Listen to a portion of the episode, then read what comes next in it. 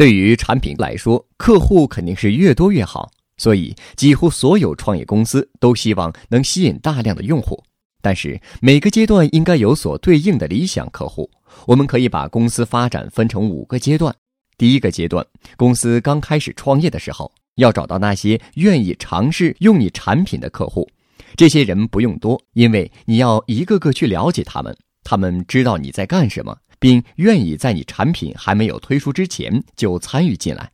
第二个阶段是你的产品刚刚开始进入市场的时候，这个时候你的产品可能还有点粗糙，所以这个阶段你最理想的客户就不是那些愿意尝试新东西的人了，而是那些对你产品有耐心的人。这些人能忍受复杂的登录流程以及产品里其他还需要改进的地方。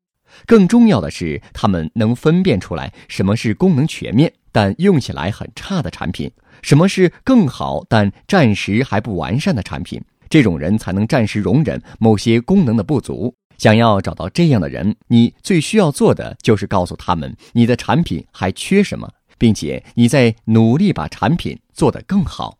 第三个阶段就是你已经找到合适的市场了，这时候你需要让更多的人知道你的产品。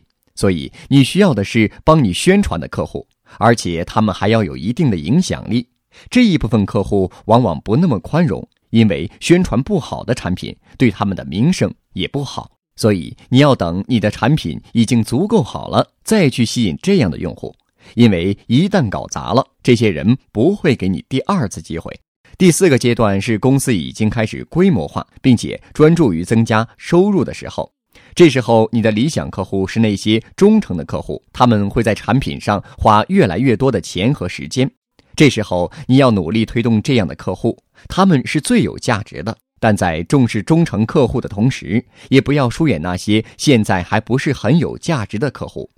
第五个阶段是公司已经很成熟了的时候，这时候公司最需要的是盈利性的客户。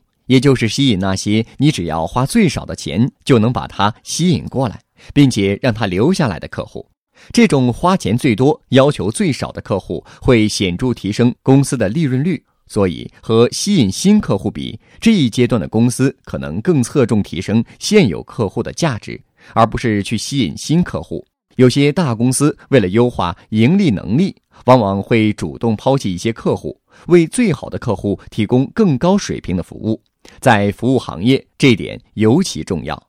获取更多创业干货，请关注微信公众号“野马创社”。